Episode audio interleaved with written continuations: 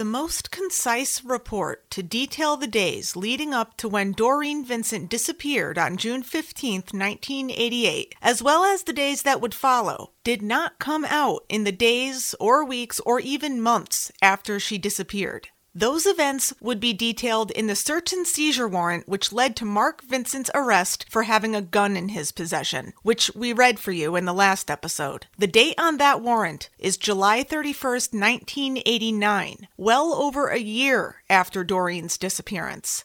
You might have noticed as we read through the items that we revealed some specific pieces of information which we hadn't shared before. The first being the street address of the house. 1316 Whirlwind Hill Road, Wallingford, Connecticut. It's eerie the way the house stands alone in the middle of open farmland. When you first turn on to Whirlwind Hill Road and drive over Mackenzie Reservoir, you get to the other side of the reservoir, and there's wall to wall trees on both sides. There are some houses once you get to that side, mostly all farms, and as you go up the steep hill, the houses are on each side of you and they're a normal distance apart from each other. Meanwhile, you still have thick trees on both sides of you as well. But once you get up to that first little peak on the hill, you get through this tunnel of trees on both sides, and suddenly everything is open space. And immediately, there it is, right across from Gouveia Vineyards. But what is even more chilling than that, when I rode up there with Joe and Jessica, we found that whatever road we took, whether it was a side road off of Whirlwind Hill or one of the back roads, somehow the house was always visible on the horizon. No matter where you're standing on Whirlwind Hill, 1316 is just there in the distance. It looms over you like it has a story that it's begging to tell you. So, for this episode, we're going to walk through some of the items detailed in the search and seizure warrant that we shared with you in the last episode. We'll also share with you Sharon Vincent's statement, which she gave to police on July 8th, 1989. This is Season 2, Episode 7 of Faded Out. I'm Sarah Demio.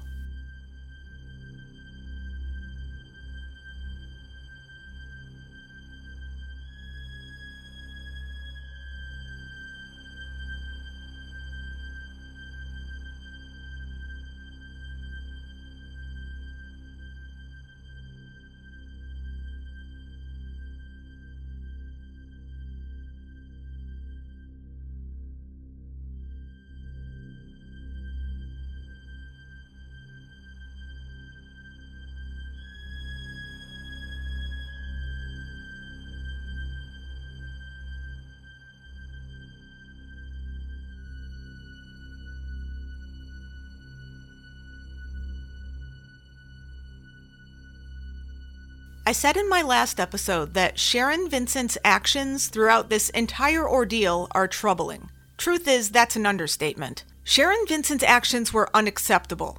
When Doreen went missing, she was reported to have walked out the front door of the house with her denim jacket, which she wore all the time, a blue denim purse, a burgundy wallet with a Velcro closing with either 50 or $70 in it, a purple wristwatch with a broken strap, a tape player and microphone, a pinkish purple canvas duffel bag, and in addition to her denim jacket, she was also wearing tan shorts and her purple Reebok sneakers. But then we find out in the warrant that as Sharon Vincent was moving out of the house, long after Mark Vincent had left the family in 1988 and moved in with a woman named Roseanne Poloni, Sharon found every single one of those items in Doreen's room.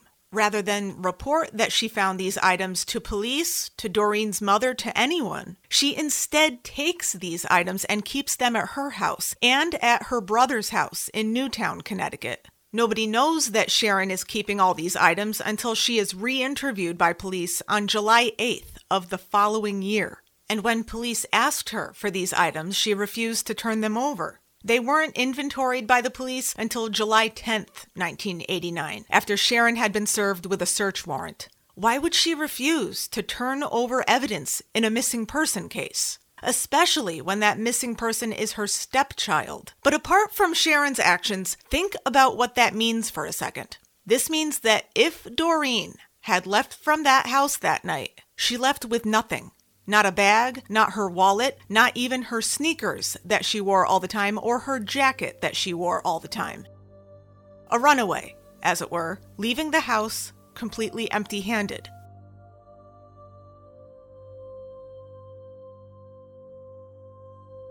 So on July 8, 1989, Sharon gave this statement to the police as she was being re interviewed.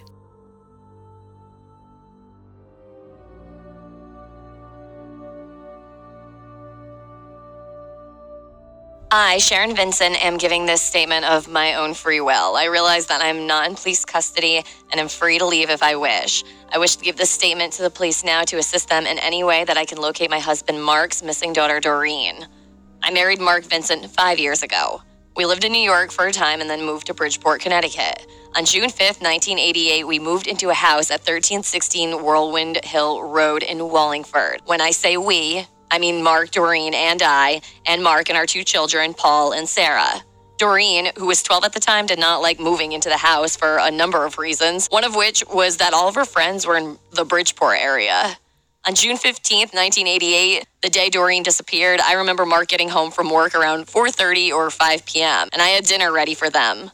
Mark, Doreen, and our two children were all sitting down eating dinner when I had to leave to go to church in West Haven. This was at around 6 p.m. or 6:15 p.m. I came back from church at around 11:30 p.m. When I got back, Mark was in the kitchen getting a cup of coffee. Mark had asked me where I had been, and Mark said that he was glad that I was at home. He said that he had to go out and that Doreen had left. He told me that he was going to Donna's house, Doreen's mother, in Waterbury, because he thought that Doreen was going over to her house. Mark came home sometime during the night. I was asleep in bed, but I awoke when he came in, and I think it was somewhere around 3 a.m.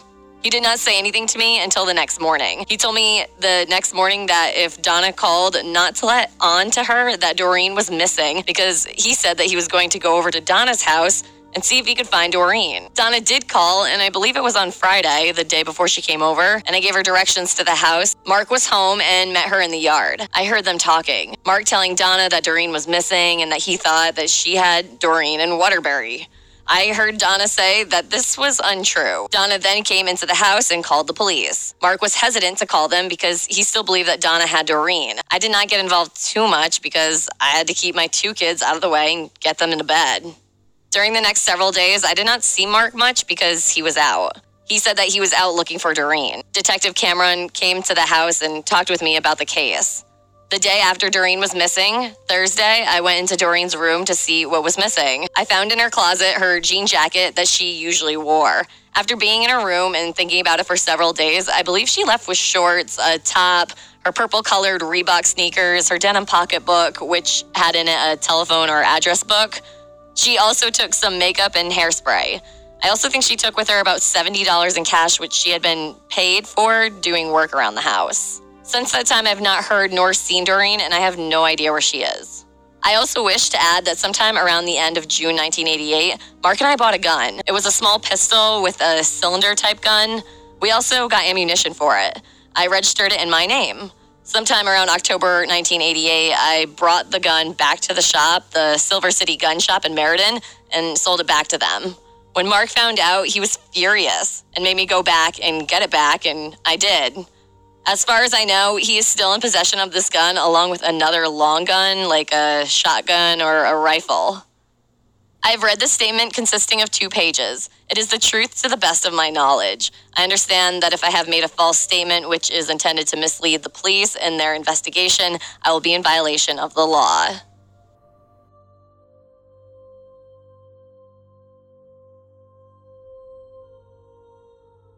The front door of 1316 is also a point of contention in this story that seems to get glossed over. Right from the beginning, there is a discrepancy between Mark's version of events and Sharon's version of events. It states in the warrant that Mark realized that Doreen was missing when he found the front door of the house wide open at around 9 p.m. the night of June 15th. Sharon initially said that Doreen could not have left through the front door because a key was needed to open the two sided deadbolt, and that there were only two keys one that Sharon had with her and one that Mark had on his person. She also said that when she got home at around 11:30, the door was shut and locked exactly how she left it. So was the door wide open at 9 p.m. that night, or was it not? There is also some confusion in the timeline of events during the day on June 15th. The warrant says on or just prior to June 15th, Mark became angry with Doreen and began paddling her when she was in her room. During this incident, which occurred in the afternoon, there was so much screaming and yelling going on. Sharon Vincent took the two small children, whose names are Paul and Sarah, three and two years old, as we mentioned in the last episode, took them out of the house into the backyard so they wouldn't have to listen to it. However, this incident could not have happened in the afternoon on June 15th because in Sharon's statement it specifically says, on June 15th, 1988, the day Doreen disappeared, I remember Mark getting home from work around 4:30 or 5 p.m. and I had dinner ready for them. Mark, Doreen, and our two children were all sitting down eating dinner when I had to leave to go to church in West Haven. This was around 6 p.m. or 6:15 p.m. The screaming and yelling described is likely the same commotion that the neighbor Jim Piscati spoke of when we spoke to him.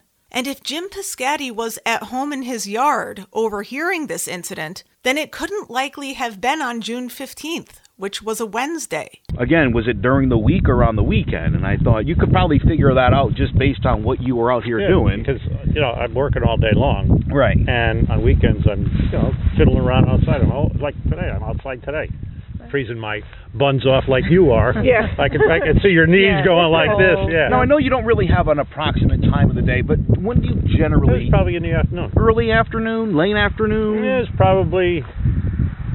It could have been early after early afternoon because it would have been it wouldn't have been late afternoon. I would have been out here doing what I had to do. You seem like an early riser. five o'clock. Let's okay. go. I'll call you. That's my thought.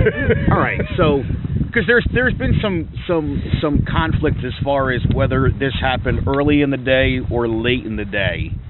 Um, so But you don't even know what day. That's right. It would have had to have been on the weekend. And there's a few other things to unpack with this paddling incident. It's mentioned once in the search and seizure warrant, but never again in any report about Doreen.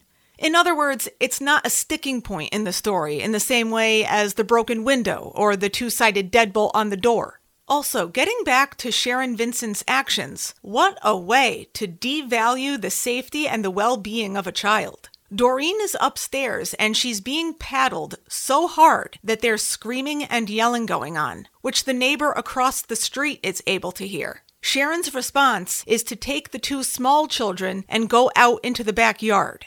It was more important to protect their ears than to protect the older child from being beaten. Sharon may not have given birth to Doreen, but Doreen was still entrusted to Sharon's care. But there's nothing to indicate in any of Sharon's actions that that seemed to matter. Moving forward with the events listed in the warrant, it states here on June 19, 1988, in the evening, Donna Jones called Mark Vincent at Whirlwind Hill Road. Mark told Donna that he had been at Bridgeport all day looking for Doreen. Donna then related that she knew this wasn't true as her parents had called Whirlwind Hill Road earlier in the day and had spoken to Mark there. Further, on June 19, 1988, Mark Vincent went to visit an old family friend, Georgia Lewis, at her home in West Redding. During this visit, he never mentioned that Doreen was missing. He also visited his mother on June 19th and again never told her Doreen was missing. Both Lewis and Mrs. Vincent learned that Doreen was missing when Donna Jones called them to see if they had seen her. Now, Georgia Lewis is a fascinating person in her own right. Here's Donna speaking about her. We had this lady that we both knew, mutual friend of ours. Her name was Georgia Lewis. She's I'm sure she's dead now, because she had to be at least 25 years old. I mean, I mean maybe not. But um, she lived in this beautiful home in Redding. I mean, she she used to be a actress or something, you know.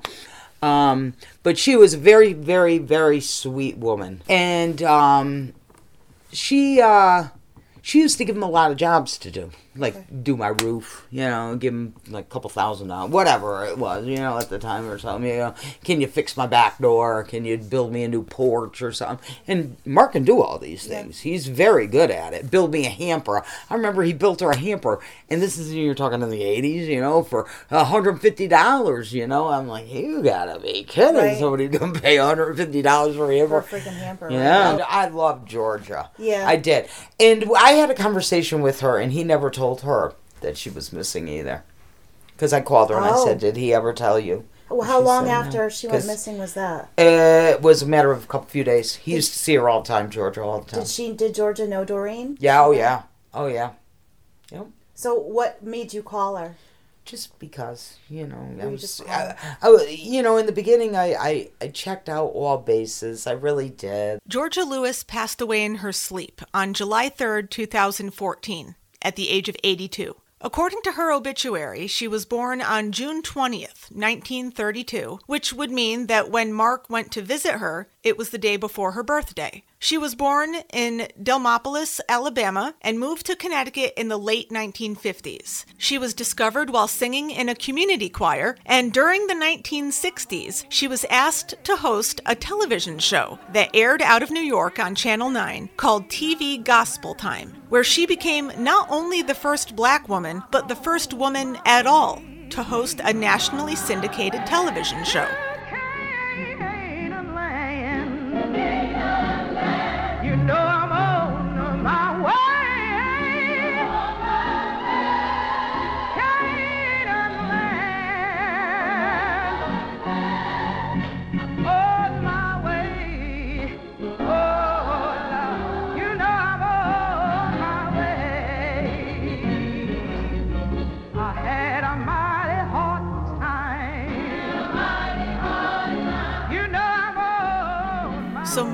Visited both Georgia Lewis and his own mother, Lori Vincent, on June 19th, and at no time mentioned anything about Doreen being missing for four days at that point.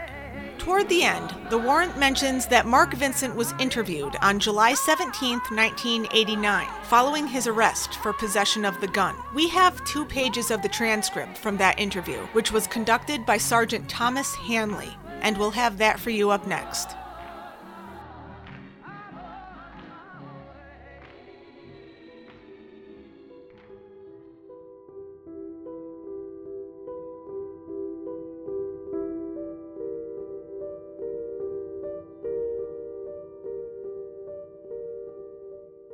If you would like to help solve Doreen's case, please consider becoming a monthly patron on Patreon. You can contribute any amount you like, and there are rewards for your generosity. For the $10 per month tier, you can view each page of the search and seizure warrant read in episode 6. New exclusive content is added every week. So please help us give a voice to Doreen Vincent. Visit us on patreon.com slash faded out podcast. Thank you.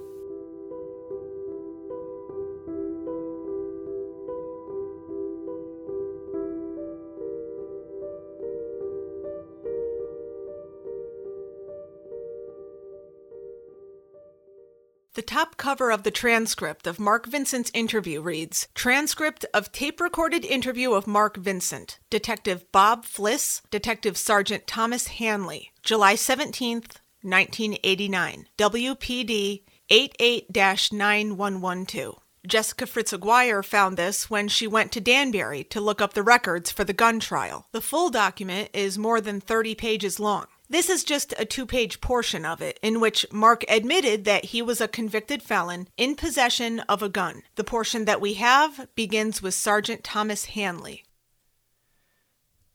Nah, we're keeping those pictures. I don't have any pictures. I gave them all out. This is all we have of her. We have made no assumptions at all in this case. All we have done is simply confront you with some discrepancies and some misconceptions that we have. Why do I hear assumptions from people that you've talked to? Who have we talked to? You mentioned Roseanne Poloni. I don't even know what she looks like, let alone talk to her. Who talked to Roseanne Poloni? Another investigator in this case. And and Rosanna Poloni is is telling you, well, I have a temper. Yeah, I've got a temper. I got a, I got a good damn right to have a temper. But she's also told you I've never hit her. And I suppose she hasn't told you the things that she's thrown and, and broke and, and the night that she told me I wanted to draw blood with the phone and after after she uh she tried to hit me with the phone. She probably never told you all of that. So you take one side of the story and you assume and you assume and you assume. That's my daughter you're talking about. Why did you buy a gun? Because somebody blew a bomb off at her house one night. And what was the gun going to do? A gun was going to do what a gun does. And you're a convicted felon, aren't you? Uh huh. And you know that's a no no, right? To have a gun in the house? To have a gun in the house, on your person, in your car, anywhere. I don't have a gun on my person or in my car, but you can have a gun at home. No, you can't. What what if somebody blew a bomb off near your house? Where? Somewhere in the front yard. What house? The house on Whirlwind Hill. So you went out the next day and bought a gun. What were you afraid of? Uh, the kids. Kids? So you bought a gun? No, no, no, no. My kids. My kids. The two remaining that didn't run away. And I told that to Donna in uh in a sense of you still have to take care of Stephanie. It wasn't forget about Doreen and go on with your life. It had nothing to do with that. It had to do with Donna having a hard time with Stephanie, and I was trying to be somewhat compassionate and and tell her, "Look, Donna, you still have to you you still have to take care of of Stephanie. That's all. That's all that was. Now you can put it in you can insert any I don't even care. I I, I really don't. I, I really don't. Yeah, you do. You do care. Otherwise, I care. you wouldn't be there. I care about one thing. I care about my daughter. And yeah, I'm afraid to see her. I'm afraid to see her because of the stories month after month after month after month, period. I'm afraid to see her. That's right. I'm hard. I'm hardened right now. I'm very, very hardened. I miss my daughter. I care about her, yes. And I'm afraid to see her at the same time. You're not that hard. You can tell me you are, but I have to be. I have to be. you got a conscience. Yeah, I have a conscience, okay? But I have to overlook all the hell that I've heard and been through and all of that over her. I have to. Because I still have to work. You understand that? Uh huh. When Jessica went down to Danbury and picked up these documents, she met up with Donna, Stephanie, and Carol later that same evening. The sound that you're about to hear now was taken by Jessica when she caught up with them at a bingo hall that night and let them see the transcripts for themselves. Okay. So, I don't know. It, it, everything is just very, very You see, this is all about him. All the hell he's been through. He has to work look over that because he has to work. Mm-hmm. Are you fucking kidding me? I'm sorry. Are No, Are you please. me? I've took been. almost a month off from work after this happened. In the beginning, I went back to work because I thought that everything, you know, I, I can handle it or whatever. Well, I couldn't. Okay. And I left work and I took a month off from work to do probably stupid, senseless things. But like I told you, go to New York, hang up flyers, go down Stupid, senseless things like look for her. You're saying. Right, ex- but I mean things that I really didn't believe in because I believed from the beginning that he had something to do with her disappearance. But I, I still went out and I did those things. I did. I, I because just she's your in daughter. case, just She's in your case, daughter. exactly, exactly. What? He gave all his pictures of his missing daughter away. Who does that? One. And then two, okay, you're saying that you're. Gave them all away this when? is- He said, okay. It says, no, we're keeping the pictures, the detective. Okay, this says, I don't have any pictures, Mark Vincent. I gave them all out. Oh, real quick, and this confused me too. This is the first page. That's 30, and then this is 31. So if it seems like Oh, it's out of okay, order. all right, all right. Oh, we have of her. And then he puts, okay, um, this is all we have of her. We've made no assumptions at all on this case. All we've done is simply confront you with some discrepancies and some misconceptions that we have. Why do I hear assumptions from people that you've talked to? That's what you're worried about? Yeah. Absolutely. You know what the answer to that is? I didn't do it. So you can Who look ha- at me all you want. Right, and he Well, that's exactly. why I said uh, that you know. to the, the officers in the beginning. If you want to take a take a lie detector, I'll take a lie detector test. I will do this, you know. No problem. Please, let's get it over with, you know. Get that out of the way, and then you can proceed with a real investigation. Don't look at me. Well, and it doesn't make any sense. So I'm thinking, like, why would you drive in from Waterbury to Wallingford if you had her?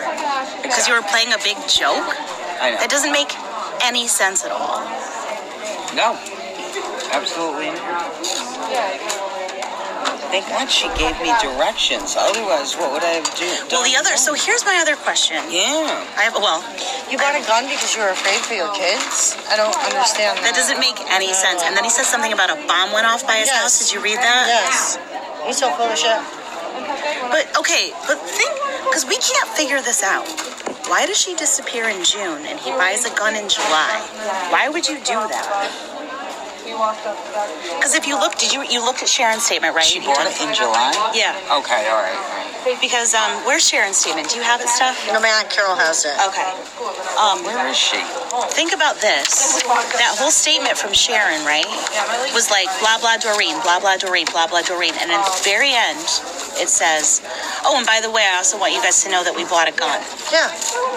Yeah. I think the cops and that they sold it to a pawn shop, and, And she Mark got it back a the next fit. day. He threw a fit, and he went back because he threw a fit. Because God and they weren't even together. Because if it was in the pawn shop, the police could have got their hands on. You know, that's that's a good. You know what I'm that's saying? I haven't so even that's thought why about that. He the had a fit. It's like giving Oh. away the. It's like giving away the key So to the house. let me let me lawyer you guys on this. So this was part of the. Ex- this was an exhibit in the gun trial. Thanks. I'm gonna move out your seat. Did you read it? Oh, that's why I went up there. It was quiet. Are you okay? Yeah. Oh, I thought you said okay. It was quiet. Um, this is the exhibit for his gun trial. All they needed were these two pages where he says, "I bought a gun." That's all they. But there's a whole record out there. of, of bullshit. But th- there's a whole statement that the cops won't let me have for whatever reason. Oh. Oh yeah. Oh, this is okay. this is So two pages of a whole parts. statement. Oh, okay. So if you, oh, so here's terrible. Because when you're reading it, he is spewing so much bullshit out of his mouth. It is absolutely unreal that anybody would believe him under any circumstance. It's true. I mean, He's so full you and- Really rename that to Yeah, my other. Oh, and, and Sharon calls them um, Mark and my children, our children. Yeah. Doreen and Like and I mean, Doreen's I a understand. burden. Yeah, I understand Doreen's not her biological child, but she But when you take on that responsibility to marry somebody, you marry their family, you marry their kids. The portion of the transcript that we have between Mark and Sergeant Hanley can be difficult to follow. Mark says at the end that he's been through hell, but he still has to work. But Mark worked for himself, doing contracted jobs. He had the ability to set his own schedule and still be able to search for his missing child. Donna, who didn't work for herself, couldn't bring herself to go to work. She spent her time going down to New York and other cities putting up flyers for Doreen, which as you heard, she felt was stupid and senseless, but she went and did it anyway, just in case Doreen could be found. The difference in Donna, Carol, and Debbie's actions versus Mark and Sharon's actions after Doreen's disappearance is astounding. And the story gets even darker from here. In my next episode, we're going to read for you the last article from the Record Journal newspaper, dated May 6th, 2001. It's the longest newspaper article of them all regarding Doreen, and by far it's the most revealing. Until then, please reach out to us on Facebook at facebook.com slash faded out podcast. There's also a closed group that you can request to join called Followers of Faded Out, where you can join in on further discussion about the case. You can also reach out to us directly by email at fadedoutpodcast at gmail.com. And please also feel free to become a patron on Patreon. For $10 a month, you can view exclusive photos and documents, and that includes each page of the search and seizure warrant dated July 31st, 1989. Thank you for joining me for episode 7 of season 2. I'm Sarah Dimio. See you next time.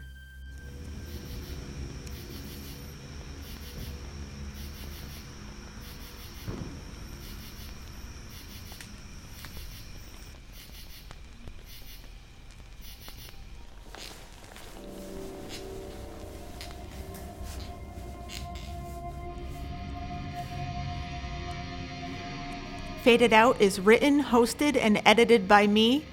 Sharon Vincent was portrayed by Alyssa Engdahl. Sergeant Thomas Hanley was portrayed by Matt Titor. Mark Vincent was portrayed by Daniel Brownstein. Background research by Jessica Fritz Aguirre. Produced by Joe Aguirre, Jason Panette, and Maxwell McGee of Clovercrest Media Group. Visit clovercrestmedia.com for more on Faded Out, as well as other great original podcasts. Subscribe to Faded Out on iTunes, Spotify, and anywhere you get your podcasts.